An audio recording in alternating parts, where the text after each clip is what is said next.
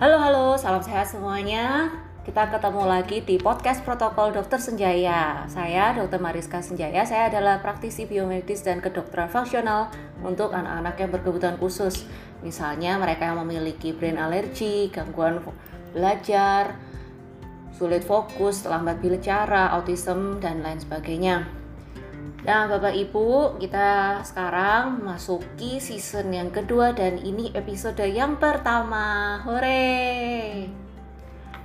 Saya mau berterima kasih buat Bapak Ibu para orang tua hebat semuanya yang sudah setia mendengarkan saya, dan semoga ke depannya kami bisa terus membawakan topik-topik yang menarik yang bisa membantu meningkatkan progres Ananda Bapak Ibu semuanya. Nah, Bapak Ibu, di episode yang perdana ini saya akan membahas tentang topik yang sering banget ditanyakan oleh para orang tua, yaitu gangguan metilasi, khususnya undermetilasi. Siapa di sini anak Bapak Ibu yang masih memiliki kondisi undermetilasi? Ayo angkat tangan. Absen. Bercanda ya Bapak Ibu. Saya juga kalau Bapak Ibu angkat tangan nggak bisa lihat. Nah, sebelum kita masuk ke topik undermetilasi ini, saya mau mengingatkan Bapak Ibu semua, buat Bapak Ibu yang masih baru bergabung di podcast protokol Dokter Senjaya. Apa sih podcast protokol Dokter Senjaya itu? Podcast ini merupakan kumpulan dari cerita, sharing ilmu dan pengalaman dari saya dan tim kami di komunitas kami protokol Dokter Senjaya mengenai terapi-terapi biomedis dan juga penunjangnya untuk meningkatkan progres anak-anak yang memiliki kebutuhan khusus. Bagi Bapak Ibu yang mungkin baru aja gabung, jangan lupa untuk like dan juga subscribe, follow podcast kami, dan jangan lupa juga untuk follow Instagram kami di @drsenjaya dan grup Facebook kami di protokol Dokter Senjaya supaya bisa selalu tahu info-info terbaru dan bisa diskusi di sana. Nah, sekarang kita masuk ke topik hari ini ya. Apa itu undermetilasi? Undermetilasi ini sebenarnya gangguan di dalam proses epigenetik yang terjadi di dalam sel kita. Waduh, apa itu dok epigenetik? Oke, kita mulai pelan-pelan ya. Untuk pembahasan hari ini mungkin akan sedikit lebih berat ya Bapak Ibu, tapi saya akan berusaha menyampaikannya dengan cara yang sederhana, sesederhana yang saya bisa, supaya Bapak Ibu semua bisa paham. Nah, bagi Bapak Ibu yang mungkin mau ngambil catatan, mau ngambil minum dulu, boleh. Kasih waktu ya. Canda, nggak apa-apa. Nanti kalau Bapak Ibu masih bingung sama penjelasan yang ada di dalam episode kali ini, Bapak Ibu bisa dengerin ulang lagi. Terus kalau ada pertanyaan, boleh langsung ditanyakan lewat DM di Instagram kami, atau di grup Facebook, atau di WA grup sesuai dengan daerahnya masing-masing. Nanti admin kami akan forward pertanyaan Bapak Ibu ke saya supaya saya bisa jawab. Nah, yang pertama, ini ada beberapa terminologi khusus yang harus saya jelasin dulu sebelum kita masuk ke pembahasan undermetilasi. Jadi yang pertama tadi, kita akan ngomongin soal nanti itu DNA, gen, kromosom, genom, dan juga epigenetik. Kita jelasin satu-satu ya. Semua dari kita, semua makhluk hidup itu pasti punya yang namanya DNA ya. Kecuali ya virus aja punya DNA, tapi juga ada virus yang dia bukan virus DNA tapi virusnya RNA. Tapi kita nggak bahas itu hari ini. Tapi yang penting kita tuh semua punya DNA. DNA itu adalah molekul yang mengandung instruksi genetik yang digunakan untuk perkembangan dan peran fungsi semua makhluk hidup. Jadi DNA itu seperti rancangan atau cetak birunya untuk membentuk komponen-komponen sel di tubuh kita. Nah, DNA ini tersimpan di dalam inti sel kita, setiap sel kita, kecuali sel darah merah. Nah, di dalam bentuknya itu kromosom. Karena kalau misalnya direntangkan, panjang banget DNA kita ini, Bapak Ibu, panjangnya itu bisa sampai 1,8 meter. Bahkan tinggi badan saya aja nggak sampai 1,8 meter, tapi DNA saya panjangnya segitu. Nah, DNA ini yang terdiri dari pasangan basa nitrogen, adenin, timin, sitosin, guanin, yang mereka itu tersusun dalam suatu urutan gitu ya. Urutannya macam-macam, panjang banget. Terus bentuknya dia itu seperti helix atau spiral ganda. gitu. Kalau Bapak Ibu ada yang punya tangga spiral di rumahnya gitu, yang biasanya buat naik ke loteng atau apa, nah kurang lebih bentuknya DNA kita tuh seperti itu, kayak tangga spiral itu. DNA ini diturunkan dari orang tua ke anak-anaknya. Biasanya anak itu dapat separuh DNA dari bapaknya, separuh dari ibunya. Oke, nah di dalam DNA ini tadi kan itu isinya ada banyak pasangan basa nitrogen itu tadi, adenin, timin, sitosin, guanin. Dan mereka itu biasanya berurutan gitu. Nah, di sepanjang DNA tadi itu ada yang namanya bagian-bagian atau kafling-kafling itu, urutan basa nitrogen yang membawa sifat tertentu. Misalnya sifat rambut lurus, sifatnya rambutnya ikal, sifat yang membawa matanya biru. Itu kita sebut tempat yang membawa sifat itu namanya gen. Kalau misalnya gen-gen penyakit tertentu yang menyebabkan seseorang itu mungkin ada resiko untuk menjadi punya darah tinggi, kencing manis, punya resiko menjadi autisme, serangan panik dan sebagainya. Nah, gen kita ini ada banyak banget Bapak Ibu, dan para ahli itu terus meneliti, terus mencari apakah ada gen-gen baru lagi. Ya jujur masih banyak yang belum ditemukan. Nah, di dalam DNA yang panjang itu tadi, dia itu ada bagian yang mengandung sifat gitu ya, yang dia membawa sifat. Misal tadi yang matanya biru, matanya coklat, rambutnya lurus, kulitnya putih. Nah, itu namanya gen. Tapi ada juga bagian-bagian yang seperti kayak spasinya atau seperti nggak ada artinya apa-apa, yang fungsinya tuh dia hanya untuk melindungi si DNA ini biar nggak gampang rusak. Mungkin Bapak Ibu masih suka nonton film-film action superhero gitu ya. Itu biasanya kan diceritakan ada mutasi. Nah, mutasi itu adalah ada perubahan di dalam urutan basa nitrogen yang ada di dalam DNA kita itu. Nah, kalau di film-film itu kan ceritanya kalau mengalami mutasi, nanti dia jadi superhero gitu, jadi mutan gitu ya. Tapi pada kenyataannya ya gak seperti itu juga gitu. Kalau kita punya mutasi, kita jadi bisa beresiko punya penyakit-penyakit tertentu. Di dalam setiap proses kehidupan kita itu selalu membentuk protein buat membantu misalnya proses pencernaan, ya berarti bentuk enzim. Nah, enzim itu kan terdiri dari protein.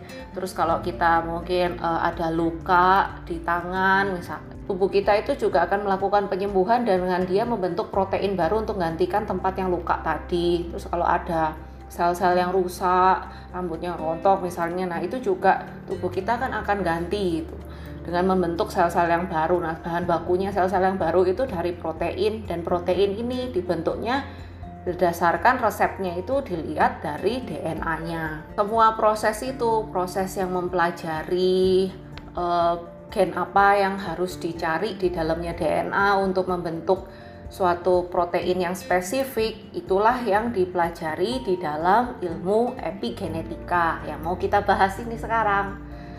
Jadi, ilmu epigenetika adalah suatu cabang ilmu baru yang meneliti tentang perubahan-perubahan ekspresi gen tanpa adanya keterlibatan perubahan sekuens atau urutannya DNA tadi. Kan tadi DNA itu terdiri dari 4 pasang basa nitrogen itu ya, adenin, timin, sitosin, guanin ya. Urutannya tuh memang panjang banget Bu, sampai 1,8 meter. Di dalam proses sintesis protein kita atau pembentukan protein kita itu nggak semuanya itu dipakai semua.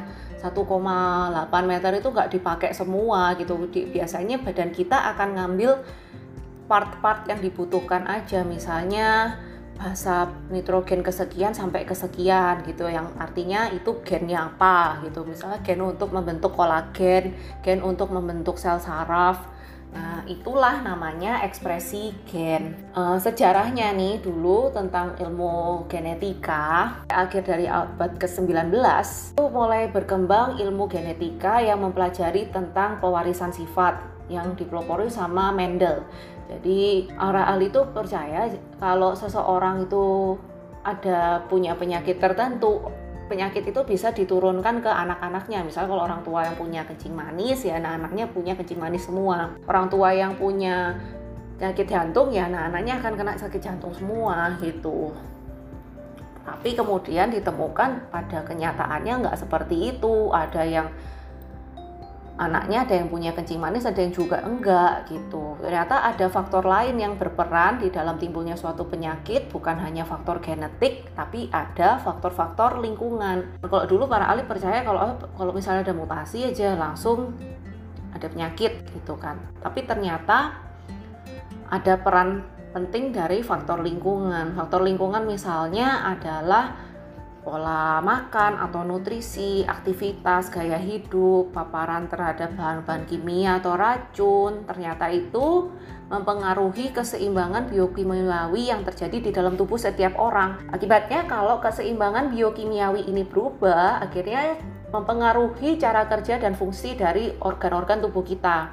Nah, dalam penelitian sepanjang 30 tahun terakhir sampai sekarang, ditemukan ternyata hal-hal yang terdapat di lingkungan kita itu mempengaruhi pola ekspresi genetik yang ada di setiap sel tubuh kita, yang akhirnya itu menentukan nasib kita, apakah kita itu akan menderita penyakit yang sama seperti orang tua kita atau enggak.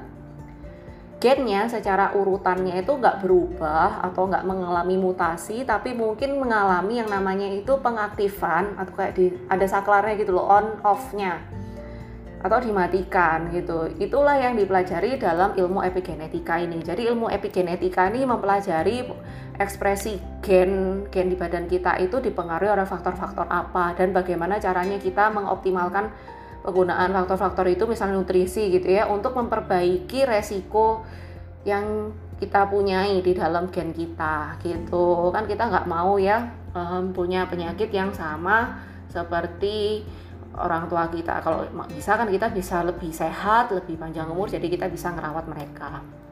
Amin. Nah, kenapa ilmu epigenetika ini penting, Bapak Ibu? Ilmu ini penting karena cetak biru atau blueprint yang menjadi panduan untuk membentuk kombinasi protein yang spesifik yang kita perlukan di setiap jaringan. Jadi kalau badan kita tuh setiap saat, setiap waktu memerlukan ribuan jenis protein yang berbeda-beda.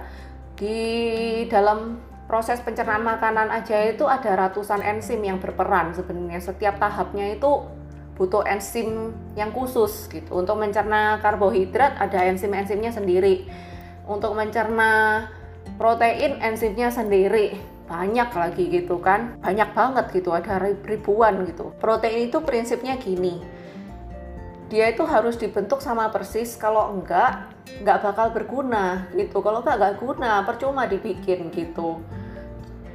Jadi ilmu epigenetik itu seperti kita tuh kayak mau masak, kita tuh mau lihat resep, kita mau masak gado-gado atau masak pepes atau bikin roti gitu ya. Kita perlu tahu apa sih bahan-bahannya gitu. Kita lihat bagaimana cara meraciknya, mungkin cara motong-motong bumbu-bumbunya, terus urutan memasukkan bahan-bahannya itu waktu masak, supaya mendapatkan hasil yang kita inginkan itu. Tapi kalau proses itu misalnya nggak berjalan dengan semestinya, misalnya kita mau bikin roti kismis, tapi kita lupa masukin kismis ya, jadi hasilnya bukan roti kismis dong.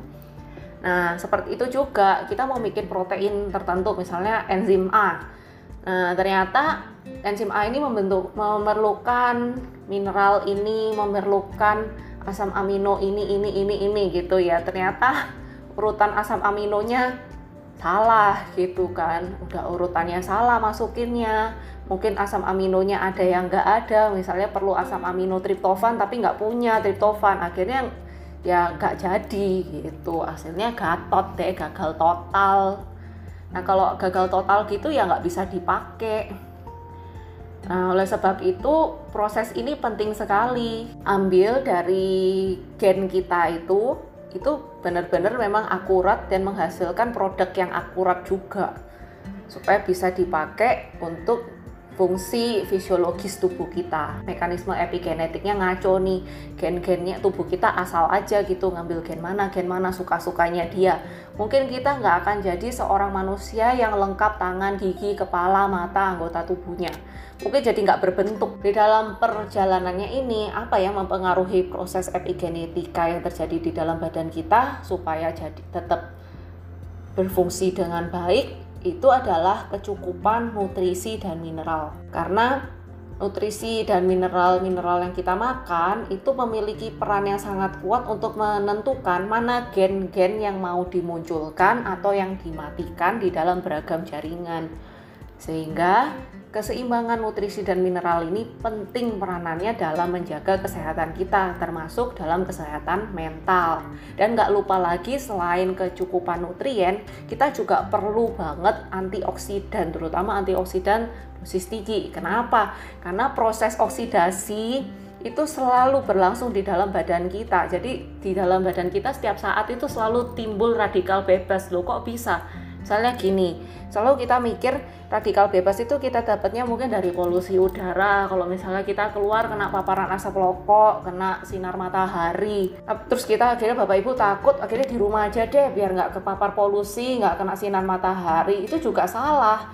Orang kita bernapas aja itu timbul reaksi oksidasi di dalam badan kita, karena memang proses metabolisme kita, terutama metabolisme aerob yang menggunakan oksigen untuk menghasilkan tenaga, menghasilkan energi dari makanan kita makan, itu produk akhirnya pasti keluarin radikal bebas.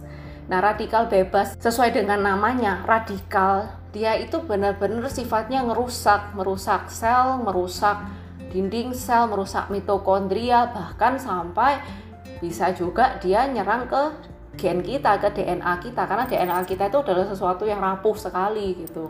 Makanya dia harus dilindungi dari serangan radikal bebas dengan diberikan antioksidan. Antioksidan ini jenisnya macam-macam Bapak Ibu, banyak sekali, dan kita tuh di setiap jenis antioksidan ini, yang glutathione, zinc, vitamin C, vitamin E, vitamin A, itu mereka itu ada tempat kerjanya sendiri-sendiri gitu, ada fungsinya sendiri untuk melawan radikal bebas yang mana, ini radikal bebas yang mana. Jadi kita sebaiknya memang lengkap minumnya semuanya tuh, nggak bisa kita cuma saya sudah minum kok dok antioksidan apa vitamin C doang gitu ya itu sama aja bohong gitu ya. Kalau bisa ya semakin lengkap semakin baik. Dua proses epigenetik yang paling dikenal itu adalah pertama metilasi DNA, dan yang kedua itu adalah modifikasi histon.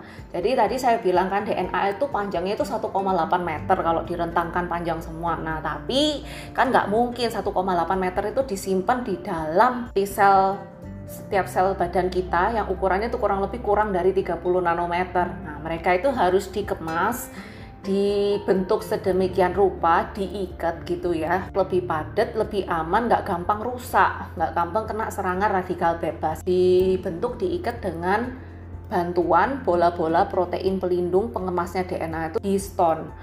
Histon ini yang melindungi, yang mengunci posisinya si DNA ini biar nggak rusak, biar nggak terurai, biar nggak gampang kena serangan radikal bebas, biar nggak jadi mutasi gitu. Dan histon-histon ini nanti yang terkumpul semua sama DNA disebut nukleosom. Nukleosom ini nanti membentuk kromosom gitu. Nah kita punya di setiap sel badan kita punya 23 pasang kromosom. Nah yang pertama proses metilasi itu tadi apa ya? Proses metilasi itu adalah proses penambahan gugus metil pada beberapa molekul sitosin di sepanjang pita double helixnya DNA. Nah kalau si DNA atau gen itu ketempelan sama metil, itu gennya jadi ketutupan, nggak bisa dikopi, nggak bisa disalin untuk membentuk protein. Metilasi itu seperti saklar off-nya gen. Fungsinya apa? Supaya mencegah timbulnya ekspresi gen-gen yang tidak baik atau mungkin ekspresinya virus-virus yang berhubungan dengan penyakit tertentu. Kadang-kadang itu Bapak Ibu ada beberapa virus yang terutama virus DNA ya. Dia itu proses metilasi ini dipengaruhi oleh adanya gugus metil ya, jelas ya. Gugus metil dapatnya dari mana? Gugus metil itu didapatkan dari makanan kita yang mengandung asam amino metionin. Asam amino metionin ini yang nanti akan menyumbangkan gugus metilnya ini untuk jadi saklar off DNA kita. Asetilasi itu artinya itu penempelan gugus asetil pada bagian-bagian molekul sitosin yang tadi di rantai DNA double helix itu. Sama seperti gugus metil, kita dapat gugus asetil ini ya juga dari makanan, tapi dari proses metabolismenya makanan-makanan yang mengandung karbohidrat, protein, dan lemak. Waktu kita masih embrio, masih janin, itu bahan bakunya DNA, gugus metil, gugus asetil itu ya didapatkan pada saat proses pembuahan dari orang tua kita masing-masing. Nah, semakin kita bertambah besar, itu didapatkan dari makanan-makanan yang diolah di dalam tubuh kita. Nah, pada praktek ini saya sering menemukan hampir 95% anak-anak yang katanya autis, mengalami alerginya tingginya nggak karu-karuan, itu ternyata mereka adalah orang-orang yang memiliki kondisi undermetilasi. Apa itu undermetilasi? Jadi under itu artinya kurang, jadi proses metilasinya itu kurang. Akibatnya asetilasinya yang tinggi gitu. Artinya apa? Banyak gen-gen yang berhubungan dengan penyakit-penyakit lain jadi nyala karena saklar off-nya nggak ada. Akibatnya terjadilah proses transkripsi protein atau proses sintesis proteinnya itu jadi bentuk dengan resep yang salah gitu. Akhirnya jadi penyakit ujung-ujungnya. Ada sebagian kecil ya kurang dari 5% lah, itu mengalami kondisi yang sebaliknya, yaitu overmetilasi. Overmetilasi itu justru saklar off-nya terlalu banyak, metilasinya terlalu banyak, asetilnya kurang, gennya yang bagus-bagus malah nggak dinyalain gitu. Banyak gen yang penting malah nggak muncul. Sama ujung-ujungnya sintesis proteinnya jadi keliru resepnya dan jadi penyakit juga. Jadi badan kita itu benar-benar spesifik Bapak Ibu, kalau misalnya proteinnya itu nggak bisa dipakai, keliru bikinnya ya harus dihancurkan ulang, harus disusun lagi sampai benar gitu.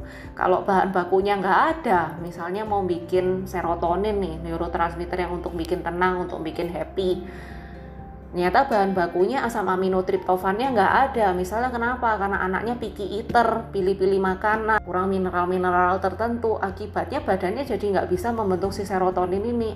Anaknya jadi apa? Gampang rewel, nangis, susah tidur, bergadang terus, jam tidurnya kebalik gitu. Seperti yang kita tahu, serotonin ini juga nanti untuk membentuk hormon melatonin yang ngatur ritme tidurnya. Jadi mungkin kalau anak-anak Bapak Ibu yang masih memiliki gangguan tidur yang jam tidurnya kebalik, bisa jadi ini anak-anak Bapak Ibu ini memang undermetilasinya masih berat. Memang dari tadi kita ngomonginnya asetil sama metil, asetil dan metil yang mengatur kemunculan dan penghambatan banyak gen. Tapi sebenarnya di luar dari mereka berdua, ada banyak bahan-bahan kimia atau nutrisi lainnya yang turut bekerja, seperti apa aja? Fosfat, biotin, ubiquitin, dan citrulline, dan juga P53 yang mereka itu bereaksi dengan si histon dan molekul-molekul si DNA itu untuk mempengaruhi ekspresi gen. Jadi oleh sebab itu kita memang butuhnya banyak gitu ya, asam amino, antioksidan, mineral itu harus lengkap gitu.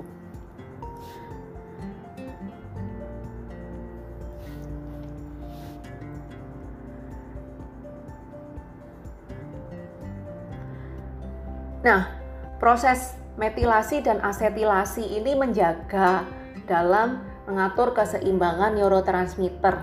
Mungkin Bapak Ibu sering ya dapat ada laporan gitu dari terapis, ananda Bapak Ibu saat ini sedang memiliki brain inflamasi. Brain inflamasinya akibat neurotransmitter imbalance atau neurotransmitter yang tidak seimbang. Nah, Bapak Ibu pernah nggak sih bertanya-tanya kenapa kok neurotransmitter anak saya ini nggak seimbang? Oke, buat Bapak Ibu yang masih baru, neurotransmitter ini adalah senyawa kimia yang dikeluarkan oleh sel saraf kita untuk berkomunikasi dengan sel saraf yang lainnya. Jadi seperti kurirnya sel saraf. Sel saraf kita itu keren Bapak Ibu, mereka itu bisa mengeluarkan senyawa-senyawa kimia yang kayak messenger gitu loh, untuk menyampaikan pesan, menyampaikan meneruskan sinyal-sinyal listrik gitu ke sel-sel saraf lainnya yang sebelahan sama mereka. Nah, ada banyak jenis neurotransmitter, ada yang untuk mengatur fokus, ada yang untuk mengatur mood, ada yang untuk mengatur konsentrasi, ada yang mengatur untuk menaikkan detak jantung, menaikkan laju nafas, dan macam-macam. Ada yang juga untuk bikin kita bisa tenang gitu kan. Kalau mobil kan ada gas, ada remnya ya, badan kita juga ada gas, ada remnya, jangan digas terus atau direm terus, tapi ya nggak jalan-jalan gitu. Nah, jumlah neurotransmitter ini harus balance, nggak berlebihan, untuk memastikan proses kognitif, proses mental kita terjadi dengan sehat. Persyaratannya apa tuh supaya balance, nggak berlebihan? Jumlah produksinya harus pas, misalnya waktu kita mau belajar, biar konsentrasinya bagus ya, yang diproduksi neurotransmitternya itu asetilkolin sama norepinefrin, itu jumlahnya harus pas, dopaminnya juga harus pas gitu. Tapi kalau berlebihan ya jadi mungkin anaknya malah halusinasi kalau dopaminnya berlebihan, jadi ngoceh-ngoceh sendiri gitu. Atau kalau norepinefrinnya terlalu tinggi, anaknya jadi kabur terus, lihat pintu rumah langsung kabur atau manjat-manjat. Kalau sudah selesai dipakai, sudah selesai berfungsi, neurotransmitter tadi harus cepat-cepat diberesin lagi, dibawa oleh protein-protein pengangkut atau dipecah atau didegradasi dengan reaksi oleh protein-protein atau bahan kimia lainnya. Kedua proses ini, yang tadi produksinya jenisnya harus pas, jumlahnya harus pas sesuai kebutuhan, terus kalau udah dipakai harus dibongkar, itu memerlukan proses metilasi dan asetilasi yang seimbang di dalam DNA kita. Nah, pada gangguan-gangguan mental, misalnya orang-orang yang memiliki gangguan attention deficit atau yang sulit fokus, yang ada anak-anak yang mungkin ada hiperaktifnya, anak-anak yang mengalami mood swing dari marah ke seneng terus sedih gitu ya, orang-orang bipolar, nggak mau bersosialisasi, terus mungkin ada yang gangguan tidur, itu biasanya mereka ini ada gangguan di dalam keseimbangan neurotransmitternya ini.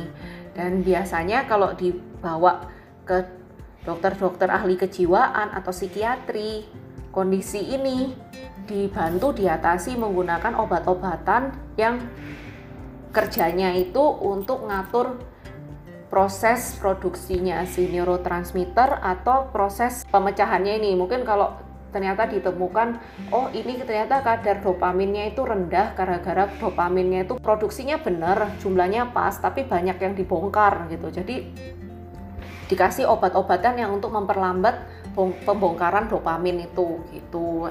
Atau kalau serotoninnya itu rendah, jadi orang yang biasa pada kasus depresi gitu ya, serotoninnya itu rendah karena serotoninnya itu kurang diproduksi. Nah, itu biasanya dikasih obat-obatan untuk meningkatkan produksinya serotonin atau obat-obatan untuk menekan supaya serotonin ini nggak cepat-cepat dibersihkan di dalam sinapsnya sel saraf ini. Sinaps itu jadi tempat ada sambungannya antara satu sel saraf sama sel saraf lainnya, itu ada celah yang sangat kecil namanya sinaps.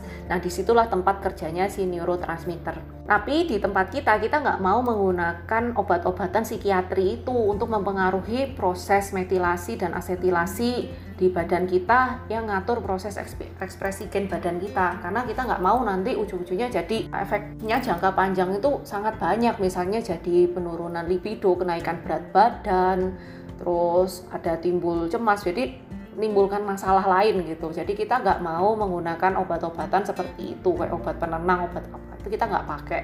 Tapi kita lebih menekankan pada penggunaan suplementasi nutrisi dan antioksidan.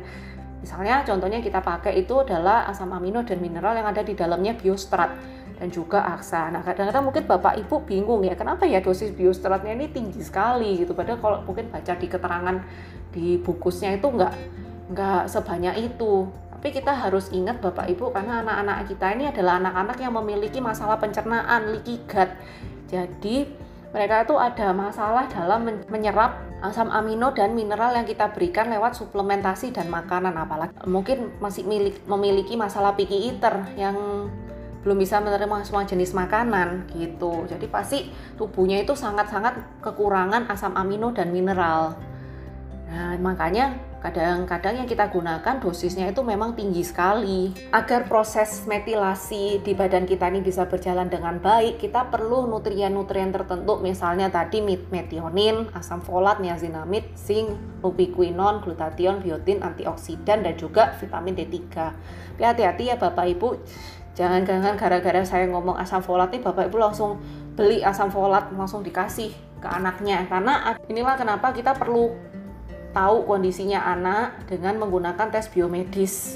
Jadi kita bisa lihat ini apakah undermetilasinya ini karena kekurangan metionin ataukah karena kekurangan niacinamid atau kenapa macam-macam gitu. Nggak bisa sembarangan langsung oke, karena dokter Ica bilang perlu asam folat jadi beli asam folat langsung diberikan. Jangan, ada pada beberapa anak yang diberikan asam folat malah semakin error gitu. Jadi sebaiknya konsultasikan dulu sebelum memutuskan memberikan suplementasi ke anak. Tapi biasanya kami akan menyarankan untuk menggunakan itu tadi Biostrat sama aksa, antioksidan yang untuk melindungi sel-sel di badan anak. Gen yang sudah bagus jangan ikutan rusak, terus gen-gen yang lagi diperbaiki supaya jangan rusak juga gitu. Nah, apa gejala dari undermetilasi? Gejala undermetilasi itu yang pertama ada kecenderungan dia itu melakukan obsesif kompulsif. Obsesif kompulsif itu orang yang obsesif terhadap suatu hal. Misalnya kalau misalnya dia itu selalu ingin membersihkan rumah, selalu ngatur barang-barang yang ada di rumah tuh urutannya tuh tempatnya tuh harus sama persis, nggak boleh dirubah-rubah. Keset ini miring sedikit sama dia harus lurus lagi. Jadi punya riwayat perfeksionisme. Kalau orang lain nggak melakukan sesuai dengan keinginannya dia marah-marah. Terus orangnya ini biasanya orang undermetilasi itu dia orang yang sangat kompetitif, orang yang sangat-sangat mengejar prestasi gitu. Dia selalu ingin yang terbaik, terlalu terhebat. Dia biasanya menyendiri, dia nggak mau bergaul dengan orang lain. Terus dia punya fobia, mau berangkat ke sekolah itu harus ini dulu, harus lewat jalan yang ini dulu. Bukan berarti alergi hirupnya ini yang menyebabkan undermetilasi ya Bapak Ibu, tapi orang undermetilasi punya alergi hirupnya tinggi, di bulu boneka, punya gangguan tidur. Terus dia itu jarang merasa sakit gitu. Jadi kadang-kadang dia itu mungkin bisa nusuk-nusuk dirinya sendiri gitu ya, nggak sakit, gigit-gigit. Dia itu motivasinya rendah, beda sama yang undermetilasi. Dia kan tadi undermetilasi itu sifatnya kompetitif ya, pengen bersaing terus. Kalau yang ini dia kayak ya udahlah, santai aja lah gitu. Terus biasanya dia nih pikirannya itu suka muter terus, nggak bisa diem. Pikirannya tuh kayak suka mikir yang enggak, punya cemas gitu loh. Gimana kalau besok terjadi ini? Gimana kalau besok terjadi bencana, banjir, gempa bumi dan apa? Jadi dia selalu muter-muter terus di dalam otaknya itu. Kayak punya pikiran yang bad thinking. Terus paranoid. Nah, karena dia paranoid terus nggak bisa tenang, lama-lama dia depresi. Kayak aduh, kenapa sih kok aku seperti ini terus? Di ciri-ciri fisiknya dia itu punya banyak bulu-bulu badan, misalnya di dada, di wajah itu banyak bulu-bulunya. Keluhan nyeri di bagian atas tubuh, misalnya bahu, pundak, leher, kepala. Mereka kalau dari sisi alergi biasanya lebih sensitif terhadap bahan-bahan food additive, pelukis. Kalau yang di sini sih saya pernah ketemu satu anak overmetilasi yang memang dia memang jadi pelukis. Apakah gangguan metilasi ini berbahaya? Di banyak penelitian, salah satunya penelitian yang besar yang saya baca itu yang dilakukan oleh Dr. William Walsh selama 35 tahun di New Jersey. Beliau itu telah meneliti lebih dari 30.000 sampel, menemukan bahwa gangguan proses metilasi ini ternyata mendasari gangguan-gangguan dari pasien-pasien yang menderita berbagai gangguan mental seperti gangguan spektrum autisme, skizofrenia, skizoafektif, orang bipolar, gangguan mood, depresi misalnya, gangguan obsesif kompulsif, gangguan kepribadian antisosial, jadi orang yang menyendiri. Tapi antisosial ini kalau di sana di temuannya William Walsh itu bahkan lebih serem lagi Bapak Ibu. Jadi kayak pelaku penembakan di sekolah-sekolah di Amerika Serikat atau pembunuh berantai itu banyak yang memiliki gangguan kepribadian antisosial. Jadi aduh, itu serem sekali. Terus ada yang gangguan makan, anoreksia, dan gangguan seksual menyimpang seperti yang orang-orang pedofilia. Nah, itu ternyata dasarnya itu disebabkan oleh gangguan proses metilasi. Dan pada penelitian yang lebih baru-baru ini ditemukan bahwa undermetilasi juga berhubungan dengan kejadian alergi, migrain, gangguan hormonal, misalnya yang terjadi menopause dini, terus salah ketidaksuburan, gangguan PCOS, yaitu demensia atau pikun dan juga penyakit Parkinson atau tremor yang tangannya getar-getar kayak buyutan, penyakit autoimun, penyakit jantung, kelelahan kronis, gangguan tidur dan adiksi. Jadi kalau bisa kita perbaikilah gangguan-gangguan metilasi yang ada di badan kita ini dengan rajin konsumsi suplementasi. Nah, bagaimana caranya kita memperbaiki? Pertama, kita harus tahu dulu kita mengalami gangguan proses metilasi yang mana, apa yang under, apa yang over. Memang caranya bisa dengan tadi mencermati dari ciri-ciri yang telah saya sebutkan. Ini yang mana yang banyak ya? Tapi ciri-ciri ini tentu nggak bisa 100% akurat. Lebih baik juga didukung dengan dilakukan tes biomedis yang lengkap. Jadi disitulah baru kelihatan dengan lebih pasti kita mengalami yang mana, undermetilasi atau overmetilasi. Nah, kalau sudah tahu kondisinya undermetilasi atau overmetilasi, ya dilakukan suplementasi. Suplementasi yang dibutuhkan oleh orang undermetilasi sama overmetilasi itu agak berbeda, Bapak Ibu. Jadi nggak bisa ngawur. Nah, cuman secara umum, nah, yang dialami di memasukkan air ke dalam sel-sel badan mereka, karena molekul air yang mereka dapatkan dari makanan, dari minuman sehari-hari ternyata molekulnya masih besar, makanya digunakan air hidrogen yang sifatnya itu lebih kecil ukuran molekulnya, mikrokluster, jadi dia bisa masuk ke dalam sel dengan mudah.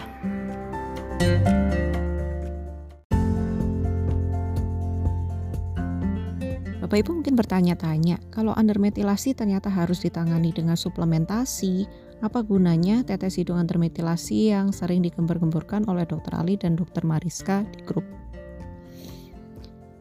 Tetes hidung undermetilasi itu kami buat untuk mengurangi gejala-gejala undermetilasi seperti hidung tersumbat, sering pilek, sering bersin, dan alergi hirup. Nah, tetes hidung ini harus dipakai secara rutin ya Bapak Ibu, misalnya pada pagi hari saat bangun tidur dan malam sebelum tidur. Tentu untuk mengurangi undermetilasinya sampai dengan penyebabnya itu harus tetap didampingi dengan penggunaan suplementasi. Tetes hidung ini aman ya Bapak Ibu, bisa dipakai mulai dari usia bayi sampai dengan orang dewasa. Buat Bapak Ibu yang tertarik untuk mencoba tetes hidung undermetilasi ini, bisa hubungi ke admin klinik atau ke admin Mata Hati untuk memesan si tetes hidung ini.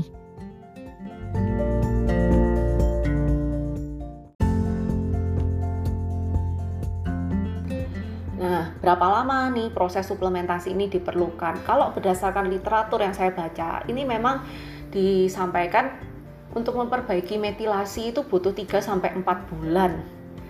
Namun pada kenyataannya, sepanjang pengalaman saya ini ternyata itu bisa bertahun-tahun Bapak Ibu, mungkin karena ada problem lain, misalnya gangguan pencernaan gitu ya.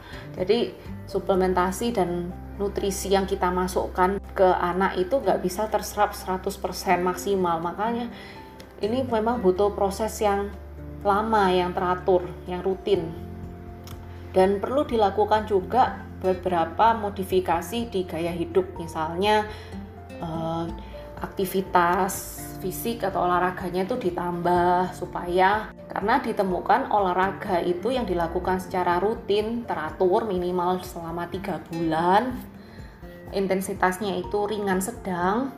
Kita nggak nyuruh anaknya itu ikut olahraga yang kompetitif ya, kayak macam badminton, basket atau apa gitu ya, tapi olahraga yang teratur aja, yang sifatnya ringan sedang, misalnya jalan, jogging, lari-lari kecil, rek, membantu meningkatkan produksi antioksidan alami di dalam badan kita gitu. Jadi antioksidan nanti bisa untuk melindungi gen kita dari kerusakan akibat radikal bebas. Tapi olahraganya harus rutin Bapak Ibu, nggak bisa kayak oke, olahraga hari ini pengen olahraga, besok nggak, hari ini olahraga besok nggak. Harus rutin ya, minimal seminggu 3 kali. Terus dilakukan perubahan pola makan juga. Pola makannya yang tentu mengurangi junk food, mengurangi makanan-makanan yang mengandung bahan kimia kayak 4P tadi, melindungi tubuh kita dari paparan racun dan memperbaiki gigatnya.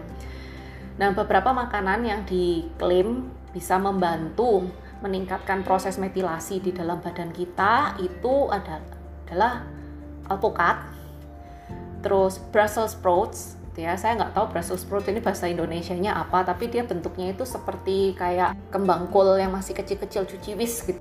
Saya nggak tahu cuciwis sama brussels sprout ini sama apa enggak. Terus brokoli, asparagus, terus kacang-kacangan dan sayuran-sayuran yang daunnya warnanya hijau gelap. Dan juga disarankan untuk mengurangi konsumsi makanan minuman yang mengandung kafein dan alkohol untuk membantu supaya metilasinya ini nggak tambah turun gitu, nggak tambah berkurang. Itu aja yang bisa saya sampaikan. Kalau Bapak Ibu masih memiliki pertanyaan, silakan DM kami lewat IG kami atau di Facebook grup kami Protokol DR Senjaya, atau bisa juga langsung tanyakan di WA Group sesuai dengan tempat tinggal masing-masing.